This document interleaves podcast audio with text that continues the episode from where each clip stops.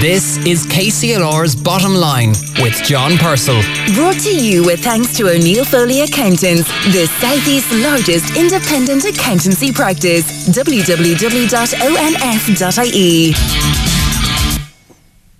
Hello, good morning, and welcome to The Bottom Line, the programme for and about business on KCLR. Thanks to John Walsh for the last two hours of music, chat, and a bit of commentary.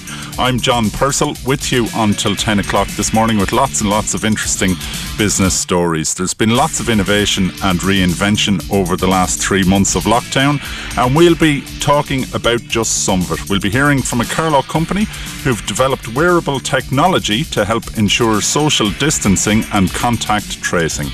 Brian Kelly of Kilkenny company MindaClient will be telling us about their new product designed to help companies get the most out of remote working. RSVP Businesswoman of the Month for May, local woman Kira Herity, will be telling us about her new website, lovegreen.ie, launched during the pandemic, while John Duggan of Loanit, a fast growing local fintech company, will be with us to tell us about their latest innovation, which is sure to make dealing with the paperwork of loan applications a whole lot simpler. We'll also be hearing about a new company called the willregister.ie, which is also a local business uh, developing. But first, Samantha McCaughren is the business editor of the Sunday Independent. She joins me on the line. Congratulations, Amanda. During the week, you got a, an award at the Justice Media Awards uh, for your work on looking at the growing role of Ireland in policing social media across Europe. Well done. Thanks. Yeah, I got a merit award, so I was very happy in my lockdown to get some little bit of good news. I have to say. Yeah, it's a big issue, uh, really. Social media. We've been covering it on this show over recent months, um, and uh, some big developments. Yeah, well, money talks, and um, advertisers were getting pretty cross with Facebook uh, for not tackling some of the issues that you know have been re- very relevant in the, the, Trump presidency, swing to the right, uh, misinformation in general, but also then just some of the, the, the, the racial issues and, and, and subgroups uh, talking about um, issues and making comments about things that weren't necessarily true. Uh, so, so Facebook's been quite slow to tackle this. Twitter was much more proactive, and as we saw, was flagging some of President Trump's tweets uh, and not not to his uh, to his he's pretty unhappy about it. Uh, so basically, um, advertisers, really big advertisers like Unilever, which owns loads of everyday products, and Coca Cola, uh, were saying that they would not advertise with Facebook if they didn't tackle some of the misinformation and incendiary kind of commentary on the on platform. Facebook generally has been hands off and has been to blame to some extent, some would say, for the rise of kind of uh, you know, far right and incorrect information circulating. They caved last night, basically saying that they would flag material that was questionable. Um, there are, you know, some people would say that's not far enough, but it is a step, uh, but very much driven by commercial interests rather than anything more um, moral than that, I suppose. Yeah, and we had Gareth Lambe, who's the head of Facebook in Ireland and in, indeed across Europe, on the show a couple of weeks ago, and he was more or less saying, "Look, it's not nothing to do with us. We're not publishers. We don't make editorial uh, decisions, um, and and we tag stuff uh, that is inaccurate. But uh, it's up to notch now. We had Michael O'Keeffe from the Broadcasting Authority on last week. Um, regulation of some sort is coming because it, it's a totally unequal playing field. Like we're strongly regulated, uh, newspapers are subject to laws, but Facebook and, and Twitter a bit out on their own. Yeah, absolutely. It's a bit like the Wild West, and nobody really knows where to start or how how we can really uh, sort of rein in some of the more unsavoury aspects of social media. So there is some. Um, the EU basically last in the last couple of years came together and uh, want to regulate video content. So that's um, so one aspect that Ireland will play a key role in. The Broadcasting Authority regulates radio and TV, so broadcasting material. They've decided now in the EU that broadcasting material videos online is basically under that remit. So because uh, a lot of the big social media companies have their European EMEA, uh, of course, Europe, Middle East, etc., headquarters are in Ireland. Our, uh, the Irish Authority, Broadcasting Authority, is going to have a huge role to play in regulating it. Now, that's all very well. Um, just a mammoth task, and and, and the, you know, there's an endless pit of information and, and material online. So where they start is going to be a challenge, and how well funded they are is going to be a huge thing. There's going to be other priorities for our government in the next uh, next few years. So it's going to be a big task. All of Europe is really looking at Ireland to see how it starts to tackle social media regulation. Yeah, because we sometimes don't realise, like Gareth Lambe is head of Facebook, WhatsApp, and Instagram in EMEA, yeah. as you say, which is Europe, the Middle East, and Africa, I think. Um, which which yeah. it's, it's just beyond nearly imagining for the type of a country like yeah. Europe and a small organisation like the BAI. Well, that's it. You see, I mean, like we, um, uh, when, when I was writing about and what, what got the award was the fact that we, we kind of opened our arms to all these uh, social media giants, and they've they've employed fantastic numbers, very well paid jobs. It's been a very enriching uh, kind of development for our economy uh, and arguably, you know, society as well. Lots of well-off people and around the place thanks to the social media companies. But the downside of that, and we're just really getting to, to grips with that now, is because they're based here, Ireland's going to have a much greater role in dealing with them and tackling them than they would if they were based somewhere else. So it's sort of a poison chalice in a way, or a mixed blessing, because we've we've benefited, reaped the rewards for so long, but now we may have this extra responsibility, and like it's really, it, it's going to be very very difficult. I don't know there's been some voluntary regulation uh, that the BAI kind of had a role in recently to see how they would deal with, um, you know, sort of misinformation, fake news, uh, and uh, you know it was very mixed success. So it's going to be a, a, balancing act because the BAI isn't known for being very heavy-handed with regulation. Um, you might think differently, but I, you yeah, know, looking from the outside in, they might they've been seen to be, you know, fairly not light touch, but not too heavy they will need to be fairly tough with these social media groups to get yeah. something under control. Moving on, uh, Samantha, um, talking about putting your arms around social media, uh, over the last couple of months, the world, the business world, you know, people in their off time have really embraced kind of virtual meetings and Zoom calls and all these different things. Um, an interesting story that you're covering in the Sunday Independent about a kind of a, a virtual call where all didn't go exactly to plan, it seems. Yeah, so there's a company called uh, IPL Plastics. It was known as One51. It has about 2,000 Irish shareholders, and um, there's always been a little bit of controversy and you know roused there with kind of well-known business people. Uh, the latest uh, development was with Noel Smyth. He's a well-known. Um, a solicitor and property de- developer, and uh, they were waiting. Him and some people were waiting for the AGM to voice some unhappiness with the company.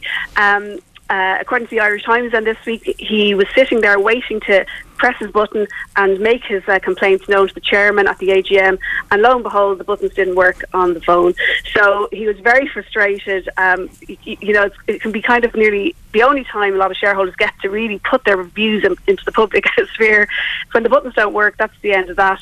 So he's making complaints. The company's actually listed in, in Canada now, and he's going to make complaints to the regulator over there about that. And it, and it would be likely, really, that there'd be a lot of, uh, you know, kind of um, steep and stiff and you know, very detailed rules required to um, uh, to regulate that area. Talking about it, you know, maybe AGMs that are going to be virtual will need um, IT requirements, minimum IT requirements. Yeah, I mean, I think like uh, anyone who's been um, in any type of meeting over the last few months, and nearly anyone in business has, will have seen the limitations. So it's fine when it's just a meeting to catch up or to discuss things and you can redial back in or whatever. But yes, like if there is some uh, regula- regulatory element and there is, you know, it are issues like shareholder rights and, you know, just, in, you know, even in, in HR issues, the ability of people to speak and raise their points of view, that there may be fallout if there isn't an ability to actually jump in on the message or in the meeting. But I mean, you know, you're dealing with so many different variables, like what kind of PC do you have, what kind of phone do you have, what's your line like, what's your broadband like. So it's going to be a whole new uh, world of pain there for regulation on that front. Love it, world of pain. Um, listen, um, there was a, a, story that's been kind of bubbling along over the last couple of weeks on the international business um, news really, and it's about Wirecard, and it's about 1.9 billion in escrow in in faraway accounts going missing, and a German founder resigning and then been arrested and all that. It's going to really have repercussions. Um, uh, this is Wirecard we're talking about. It's going to have repercussions in Ireland, it seems. Yeah, absolutely. This is a big uh, FT Financial Times story that they really broke about how uh, money was just not didn't exist in this uh, darling of the uh, German stock exchange. Basically, last night it just uh, broke that An Post has um, currency cards with Wirecard that use Wirecard's uh, technology, and they have suspended those cards. So around 50,000 uh, of An Post currency cards are in issue at the moment. Um, they're basically you're going to um, America, you're going to you know Thailand, you're going to UK. You get your card, you top it up with like you know 500 euros worth of sterling, and then you can spend it and, and keep the card and keep spending it every time you, tr- you travel to the UK or where, wherever. Those cards are suspended now. Apparently, about 20% of them, that's 10,000, have a decent amount of money on them. Uh, the rest maybe just have like a five or 10 euro left over from your travels, but they just don't work now. So that's quite a significant impact for um, Irish people. I mean, the, you know, sorry to say but COVID was a positive on this one because normally you would have thousands and thousands of people travelling around the world using these cards. The only good side is they're not actually travelling at the moment, so they mightn't there mightn't be as much of an impact. But it is a very real um, uh, result of what's happening in, in Germany, really. And I'd imagine there'll be more to follow in terms of actually impacting on people's bank balances and credit cards, etc. Yeah, so it's that's a very slow burn story because it starts off with the, something in the pages of the Financial Times about some guy mm. over in Switzerland. Um, you know, resigning from his post, then turns into a criminal investigation. Then I think the company's gone into receivership or administration, suspended its yeah. technology, and then the house of cards starts falling down. Yeah, and I mean, um, like I think they're talking already that it owes, you know, three, four billion euros. It's going to have to rinse itself through the system, and a lot of very prominent um, digital and uh, platforms have used this technology. A, we'll have a bit more on it tomorrow. There is an Irish connection to it. Um, there was an Irish office here, and you know the thing about this business is it only employed a handful of people in all these foreign offices it had. Where Ireland, not so much, but in places like Singapore, where loads of money was supposed to be being made um, it all didn't seem it doesn't stack up at all. There's like one office that was supposed to be a key international office was sharing its little office with a tourism business, hmm. um, a tour company. So like you know, this is just a, a, a, can of worms. It's just being opened now, and there will be fallout all over the world from it, no doubt. Yeah, and you can read about that in tomorrow's Sunday Independent. Samantha, thanks very much, and well done again on the award. That was Samantha McCaughren, who's uh, the business editor in the Sunday Independent, telling us about that breaking story about Wirecard there, which have gone bust, got a big Irish connection, 1.9 billion. Um, you're listening to the bottom line. It's just almost 19 minutes after uh, nine o'clock with you until 10. Uh, just want to mention congratulations to County Carlow Chamber of Commerce, who during the week won the Local Authority Collaboration Award for their project uh, Chamber Trade Connections and Export to Netherlands programme, and that was in the 2020 Chamber Awards. So well done to everyone involved in Carlow Chamber there. Speaking of chambers, uh, a new president of Kilkenny Chamber of Commerce, Colin Ahern, has now been elected and commences his two year term uh, following the AGM of Kilkenny Chamber of Commerce, which took place last Thursday virtually, I think that was. So lots going on in the local chambers. And just time for a shout out to Kilkenny Walking Tours. Businesses everywhere are unlocking and returning to business, and Kilkenny Walking Tours are returning on June 29th. They've got a brand new website, and you can now book online, and all will be socially distanced and so on. Check out Kilkenny Walking Tours ie. Just 20 minutes past nine o'clock, we're going to take a break. Back with a really interesting story about wearable data uh, being developed by a Carlow company. The bottom line on KCLR with John Purcell. Brought to you with thanks to O'Neill Foley Accountants, now offering a complete life and pensions advisory service to business. www.onf.ie.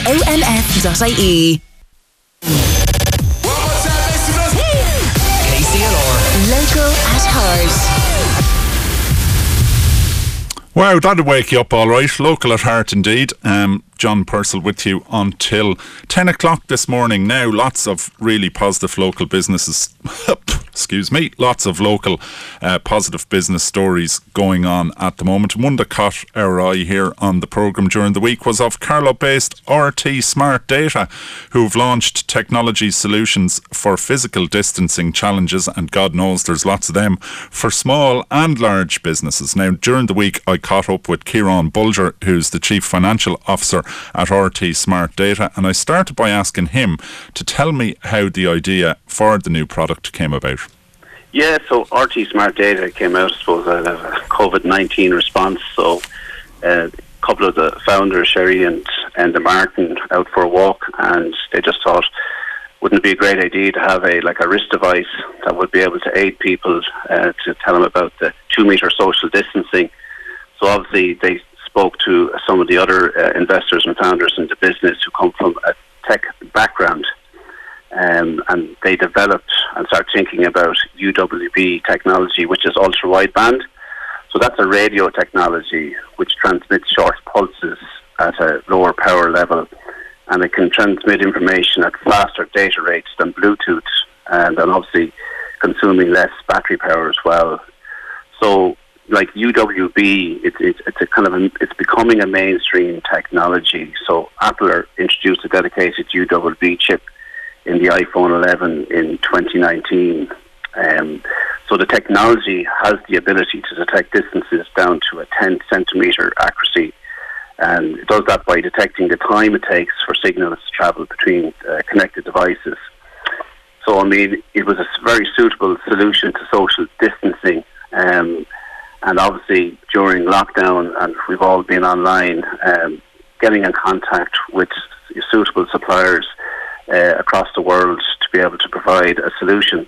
Um, so not only does uh, we provide social distancing solution, but also we're able to provide a solution for contact tracing, where you know should an employee um, get sick with COVID nineteen, that we're in a position using the data from the devices um, to tell an employer uh, who the employees have been in contact with for you know uh, over 15 minutes, and we can do that in both an individual case or on a cumulative basis for each employee. And we provide dashboards and portals for companies to in order to be able to, to do that. Um, so pretty impressive um, from idea when your founders were out for a walk to actually having the product. Uh, really quick turnaround. How's it going, and who are your main targets? Yeah, the, the, targets in terms of, you know, we have a number of pilot schemes, and uh, as you'll be aware, we're, we're in with Sean Swan, electrical uh, expert electrical there in Carlow, and you know, and it's it's a relatively small pilot, five to six devices there, but we've been there for the last number of weeks, you know, getting invaluable information, feedback, and initially we were there just using the social distancing, so the subtle vibration um, on the device when you're within two meters and in the last number of weeks, we followed that up with the contact tracing. So we're looking at the information. We're talking to Sean what his requirements are for, for his team as well. So in terms of target audience, yeah, we're looking at companies, um, you know, manufacturing, you know, the pharma construction, uh, retail businesses as well, where they have this requirement um, for a solution for both the social distancing and the contact tracing. So, uh, pretty huge potential audience, I would imagine. Uh, what next after rolling it out, getting the, the product, you're piloting it? Where do you bring it from here? Yeah, like, you know, the potential is huge, but I mean, uh, coming from a financial background, you know, we want to do this well, as we say, go in under the radar, get it right, talk to, talk to and listen to your customers. It's not a case of, you know, taking out one of these devices and just handing it to the customer and saying, there you go. Every customer is different. A retail customer is different to a manufacturing uh, customer. So, you know, we're happy to go in under the radar, start small, and see, which we know the potential is huge, but, you know, get it right and work with the clients because the UWB technology, you know, it has other applications which we hope to expand um, ourselves and also with the customers it can be used for uh, geofencing, um, it can be access control, it can be used for clocking in, clocking out. There's health and safety features as well. So there's huge potential. But as I said, we want to kind of work with each client to see what their needs are. That's uh, Ciaran Bolger there of RT Smart Data. Really exciting uh, project going on with that company, and we look forward to following their progress over the coming months. Uh, now, joining me on the line is another man from a local technology company. It's Brian Kelly, who's the founder of MindaClient, who are a Kilkenny based CRM company and 100% Irish owned. Brian, good morning. Good morning, John. Uh, tell us a bit before we get into your uh, COVID related uh, product, I suppose. Tell us a bit about MindaClient. Um, we're, um, we're, we're, almost 18 years um, in existence. We're a Kilkenny software company. We do client databases, CRM systems. Uh, so to give a bit of idea of uh, to mention some of the sectors we work in. Uh, we work with hotels, uh, a variety of sectors, hotels, plumbers, counsellors, HR companies, uh, cancer support services.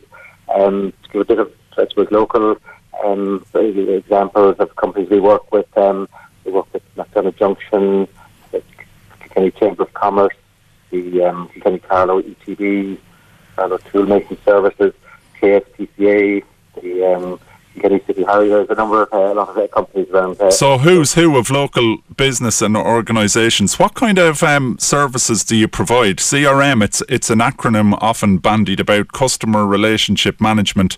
Many aspects to it. Just give us a sense of the type of stuff that you do. Sure.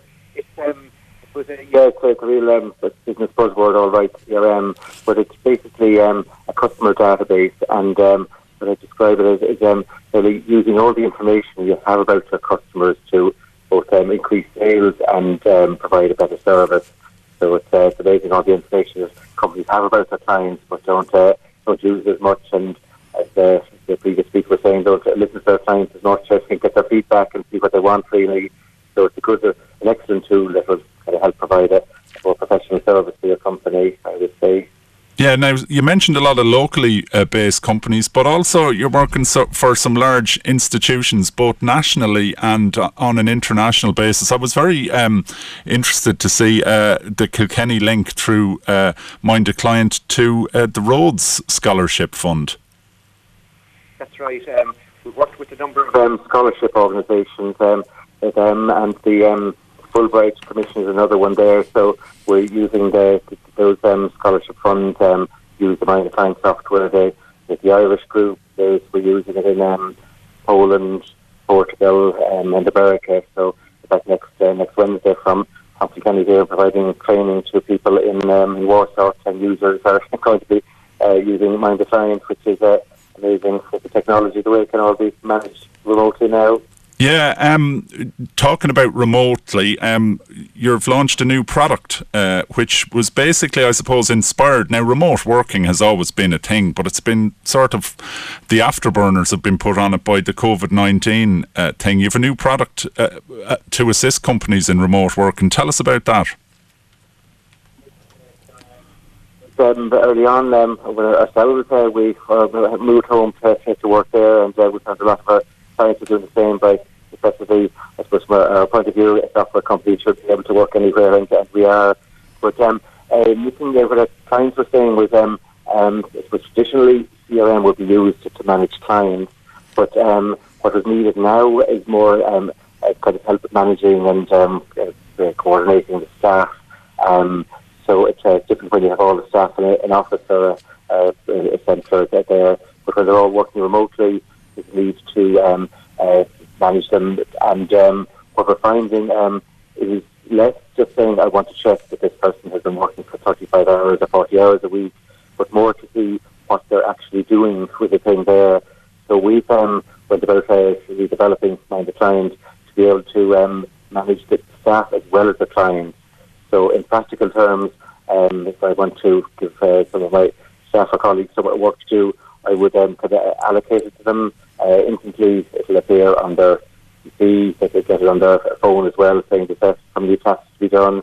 So I can monitor progress um, of what they're actually doing rather than just saying they're, they're yes, they're, they're working for 40 hours. So I think that's, um, I would definitely see that as an emerging trend, but it's, it's more measuring the output of the work rather than just measuring the input. The people are actually doing rather than just how long are they sitting at their desk, particularly when they're sitting at home or in their, uh, in their kitchen working there. So I think that's something that we've found very good feedback from existing clients and some new clients as well. Um, Brian, uh, you know, it was. Can you see remote working getting more structured? I think when it started off during the COVID lockdown, it was just kind of grab your laptop and run home and try and start phoning people and sending emails. It's getting more structured now. What kind of structure are people putting on it, in your view? Putting, definitely putting more systems and structures in place there. Um, uh, we're looking after us, getting their uh, employees set up more, which is uh, a legal requirement, a practical requirement of uh, making sure they're well set up and not just uh, uh, working on the sitting on the side of the bed or in their in their, at their kitchen sink there. Uh, so they're doing that. Um, it's certainly, I suppose, a, a trend uh, going back a few years. Um, there always companies, I suppose, dabbling in it, trying it a little bit. Um, going back around five years, it's interesting to see that a lot of the large tech companies in America actually stopped some of the remote working that they felt there wasn't enough. Um, uh, I suppose uh, too much social isolation and there was too much um, people weren't kind of collaborating and working together as much. But I think um, a, a, lot of the tools that have come about in recent recent years are helping uh, that, that, that, um, that the employees can keep more in touch both with their, their employers and with each other. With all their um, Slack is one a uh, system that people can keep in touch with very easily. Um, a, piece of software, but um, uh, practical things that we've done. Um, seven of us in the company, and um, today we have a, a, virtual tea break. So while we have various meetings about the work there, we will just have a, on Zoom. We get together at eleven o'clock and just uh, and just chat about non-work related items there. So I think that's a, kind of a small practical step we've taken to try to uh, get around the social isolation of working remotely. Okay, Brian. Well, thanks very much for that. That's Brian Kelly from Kilkenny based company MindaClient telling us about their new product called Rebuild, which is designed to make uh, the most of remote working and help companies get the best for it. Thanks very much, Brian, for joining us. And apologies, a bit of a dodgy line there uh, with Brian, um, and thanks for sticking with us. We're going to take a break and we're back to talk about a really interesting local company called willregister.ie. Don't go away. The bottom line on KCLR with John Purcell. Brought to you with thanks to O'Neill Foley Accountants, now offering a complete life and pensions advisory service to business. www.onf.ie. Local at heart. KCLR indeed. Uh, it's just 25 minutes to 10 o'clock. John Purcell with you until the top of the hour when Edward Hayden and the team on the Saturday show uh, join us to bring you through until 12. Lots going on today on KCLR, including the draw, don't miss it, uh, for the county championships and so on. Lots of people following with great interest and great to see sport getting back up and running. Now, for most of us, making a will is probably one of the most important documents that we will sign off during their lifetime. Yet, on an almost daily basis, law firms up and down the country will deal with lo- lots of queries relating to actually that most simple thing where is the actual will? Is it in the drawer? Is it on the shelf? Is it under the carpet? Is it under a mattress? And so on. It's actually a huge, um, it's a huge issue because lots and lots of people can't find their wills or can't put their hands on it.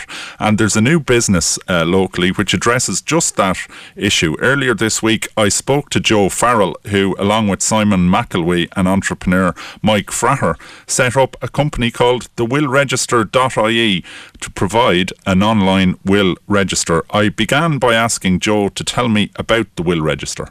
The will register was the brainchild of Mike Fraher, um, who is a local entrepreneur here. Um, it, like a lot of interesting concepts, I suppose it, it, it, it arose from uh, a personal experience he had. He had executed his will with a solicitor and simply asked because he wasn't from this part of the country, how would his family know as to its whereabouts? And uh, that solicitor said to him, "Well, I suppose you'll have to tell them." And he was surprised. He, he's involved in the environmental and technological side, and he um, was of the opinion that this was certainly a, a niche or a, a, a, need in the market, whereby somebody's will could be registered as to its whereabouts. And Ireland is so, unusual in as much as we're one of the only countries, or one of the few countries in the developed world that doesn't have such a service. It seems that way. Um, a lot of our neighbours have will registries in place. I suppose one of the big things is that there's no state-provided central register of wills. Um, so the state haven't come on board on this. They have in other countries. We've looked abroad. We've looked at New Zealand, Australia. We've looked at the UK. We've looked at a lot of places. Um, and the state provided, and sometimes there's private enterprise provides uh, a will registry. Um, I suppose if if you take any of these ideas into practical terms, um, let's just say that somebody passes away, um, and people are saying, "Well, I, I knew he had spoken about having a will, but I'm not sure who his solicitor was, or I'm not sure whether he had the will himself or she had the will herself." So what you do find quite a bit is that this isn't a case of solving a need where people have lost wills. It's not really a losing thing. Um, most offices are quite organised, most people are quite organised. But this is down where people would not have the knowledge.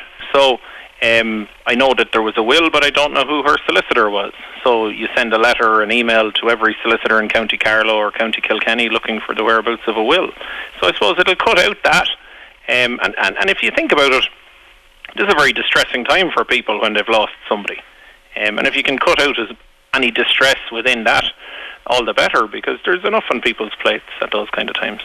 A very simple idea. What's the business model? Business model is simple. I suppose the more the more locations of wills that we can get onto our database, uh, the better it's going to be for everybody. So, if you ask any solicitor, have they received in the last week a query from another solicitor's office as to the whereabouts of a will? Every solicitor will tell you yes.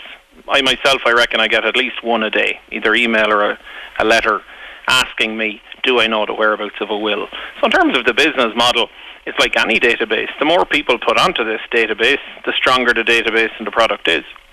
And um, at the moment, it's free to search to see the location of a will. Um, and in terms of the business model, each each person who registered as a will, the, the cost on that is 40 euros which, uh, depending on where you get a drink, I suppose it's a round of drinks. Um, and f- f- what we would anticipate and what we hope happens is that it, it will become the norm. So somebody executes a will, the solicitor informs them of the will register, um, and they say, "Yeah, you guys work away, um, register that for me." And then you've got people's consent, and it's pretty straightforward from there. So it'll take a while for, for it to become the new norm, but it's certainly something everybody benefits from, and it's it's nice to be instead of hawking a, a product where you're trying to convince somebody of the benefit for them. It's it's a patent, patently obvious benefit for people as to the whereabouts of their will. And uh, in Ireland, not dissimilar, I suppose, to a lot of places, people are always worried in terms of who will know my business. That is a very significant question. This is only the location of a will. This will not have the content of a will. It will not have the will itself. So literally, all you're doing is you're registering to say, "I, Joe Farrell, have registered, have, have executed a will, and I've left it in the offices of Farrell McAlwee solicitors." And if somebody goes on to update their will, or they move house, or move to a different part of the country, they do another will, their circumstances change, then they register to say that I no longer have it in Farrell McAlwee solicitors. I have it in Joe Bloggs' office down in Cork. And you can register a will as an individual, or a solicitor can register it on your behalf. Either or, either or. Um, so we have the facility there for somebody to get on and register their own wills as well.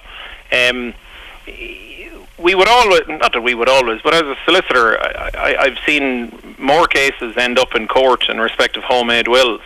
Um, people, if they just put a call through to a solicitor's office and get a quote for a will, um, they'll realise that it's quite cost effective.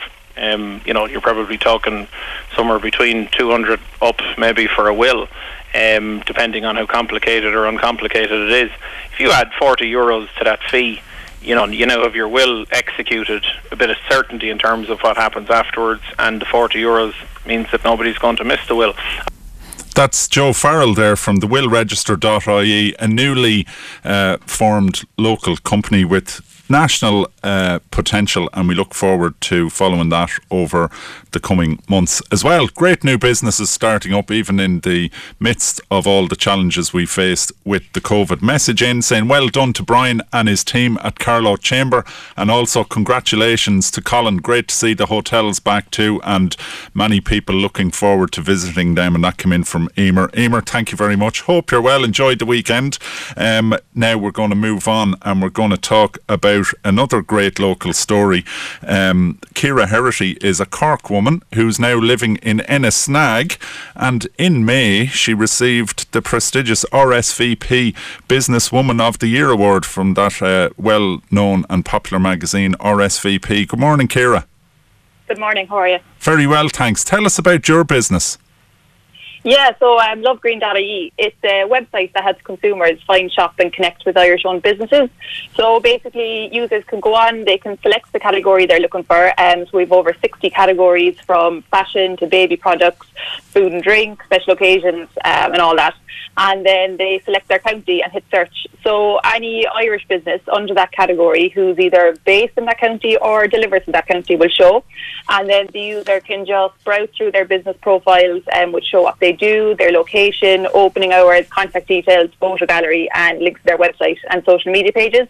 And then if the user wants, they can also filter their search by tags. So let's say if they're looking for somewhere that has free parking or that's wheelchair accessible, um, if, or if they're looking for like eco-friendly products, vegan products, gluten-free products and all that, they can filter their search. Yeah, and, and you grew it out of another site that you had launched uh, previously, a couple of months previously, uh, and obviously that other site was aimed at GAA clubs, and we know during the lockdown, um, the GAA lockdown, like everybody else, but that stood you in good stead when it came to launching this one. It did, yeah. So, um, yeah, so the start last year, I had the idea for clubbook.ie, um, and that helps GAA managers and players find GAA suppliers, professionals, and venues. Um, so they, they, can go on and find playing equipment, training equipment, physios, referees, nutritionists. Um, and that took almost a year to build, and it took a lot of money. So finally, we launched in February this year, and then four weeks later, the pandemic hit. So all GAA was postponed. Nobody needed to use the website. Nobody needed to register on the website, um, and that was it. It was just kind of left sitting there. So I knew obviously the GAA was going to be back up and running at some stage, so it was just kind of a waiting game. And then a couple of weeks into lockdown, I could see local businesses were kind of reaching out to customers on social media, asking them to, you know, not to forget them and to remember them when, when all this is over um, and to support them.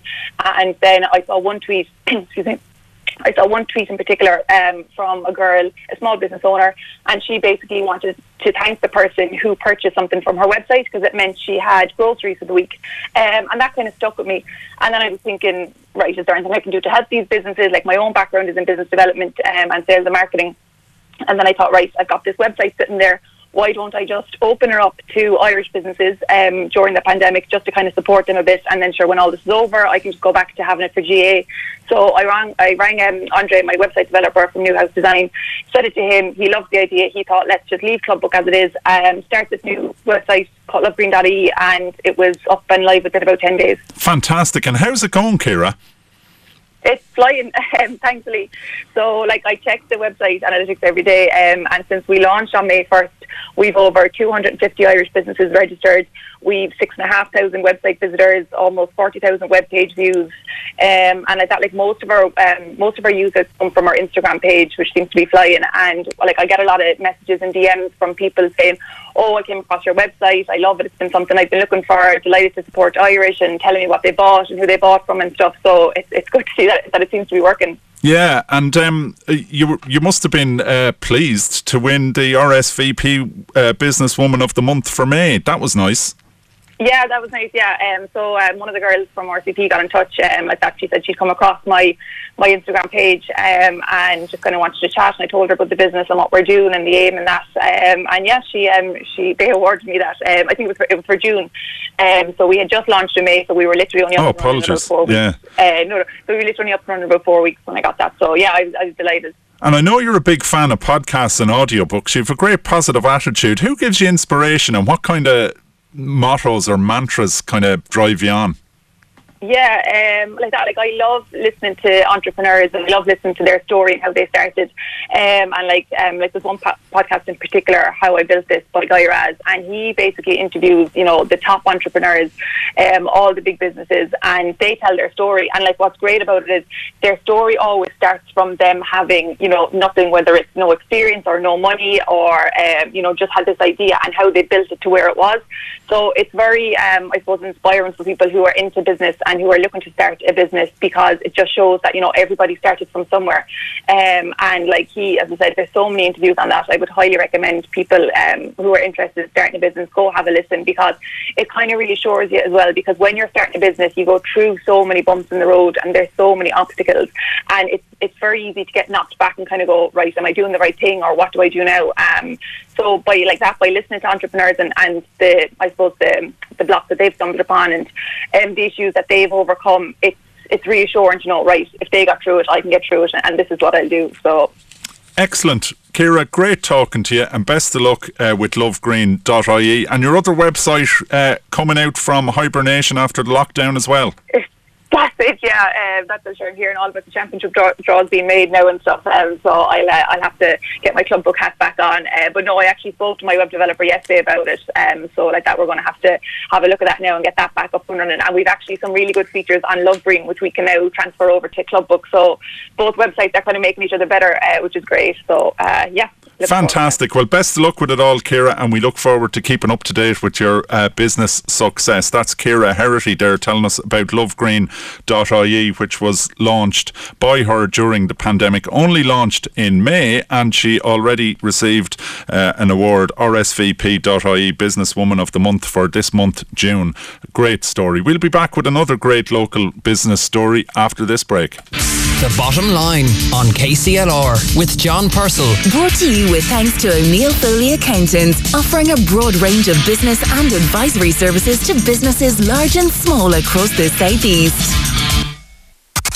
KCLR. Local at heart. Local at heart. Local at heart indeed. John Purcell with you on the bottom line. It's just nine minutes to 10 o'clock. Edward Hayden just limbering up and getting ready uh, to come in and join you just after the 10 o'clock news. So do stay tuned. Lots to listen to. Now, going back a number of months, it seems like a long, long time ago now at the COVID remove, but there was Careers uh, Kilkenny, which was a fantastic uh, expo in the Medieval Mile Museum over Christmas time. And one of the companies there was Loanit. Uh, and the f- co founder and CEO, John Duggan, we spoke to him at the time, and the company was going from strength to strength. And I'm glad to say that despite the COVID and despite everything, Loanit continues to go from strength to strength. Good morning, John. Morning, John. How are you? Very well, thanks very much. Uh, before we go into your latest uh, launch, which is Kuiper, tell us about Loanit and how it came about and what you do. Yeah, so Loanit was founded by myself and uh. Uh, I suppose out of the seeing the challenges of applying for credit um, from our own experience of working with inside inside the banks, and uh, we founded the company. Well, we, we, we originally went into the local enterprise office. It's probably just a little over 12, 15 months ago now, February, February, March of, of last year. And from there, uh, and with their great help, we, we eventually launched the market in November. And since November, it's just been a, a, bit of a whirlwind, to be honest. We we we just gone from strength to strength, and uh, we're now handling uh, finance exclusively for about 150 garages across Ireland, and that number continues to grow week on week. Um, and uh, yeah, it's it, we're we're we're now um, the largest uh, credit intermediary in car finance in Ireland. Now, explain to us what credit intermediary means and what you need to do to make that happen. So we, we, we effectively uh, apply for credit on behalf of the consumer. So our, our um, for garages across Ireland who wouldn't necessarily hold a credit intermediary license or uh, are, are, can apply for, for finance for the consumer, we would do that on, on their behalf. So the consumers that go into the garages and want to buy a car uh, and want to finance that car, that garage then would entrust us to handle the finance. Um, so once we pick up the application from the consumer, we would work with a, uh, multiple lenders across Ireland, and we ensure that the customer would then get the best value, and, and really takes the the pain uh, of, of of doing that process from the consumer, and it also ensures that they get the best value, right? So there's nothing more cumbersome than having to apply, and most people don't because of that to multiple lenders um, to look for value on the market. So it becomes a very easy process using Loanit. So you're taking the pain out of a very bureaucratic uh, process. That's your core business. Presumably, this is something that can scale up. You know, it's not just uh, garages that need loan intermediaries. How big can this core business get, in your view? Yeah, so we we, we are, as I said, uh, we have grown very quickly to be the largest uh, credit intermediary in car finance in Ireland. Um, we're, we're, we're onboarding garages uh, uh, every week, every day as such now. Um, we are now looking as well at launching um, more B2C, so, so, so directly to the consumer and allowing the consumer apply directly to us. So not necessarily they have to go to the garage, but they can actually just log on to loanit.ie and they can uh, apply directly to us and we're we're looking into Europe with this uh, the start of uh, start of next year as well. We're looking to to branch into Europe. This technology that we have built is applicable and, and can be dropped in, in into Europe. So that's what we will we will now move on with with Loanit. Yeah, and Kuiper is a new thing that you're launching and talking about taking the pain out of um, applications for loans and so on, people will be familiar with having to produce bank statements and copies of bank statements. That's the space that Kuiper is targeting. Yeah, so Kuiper is our new our, our new product um, and uh, sits under Loanit, but in itself is is a standalone product. Um, Kuiper is a little different in, that it, it's purely a technology product. Kuiper does provide uh, uh, for Loanit as well, but Kuiper removes any need for documentation in a credit application process. Anyone listening or anyone would know the pain of having to apply for a mortgage or whether it's a mortgage, car, a loan, or whatever it might be. Um, the the most annoying part of that process is having to uh, provide bank statements to uh, to a lender.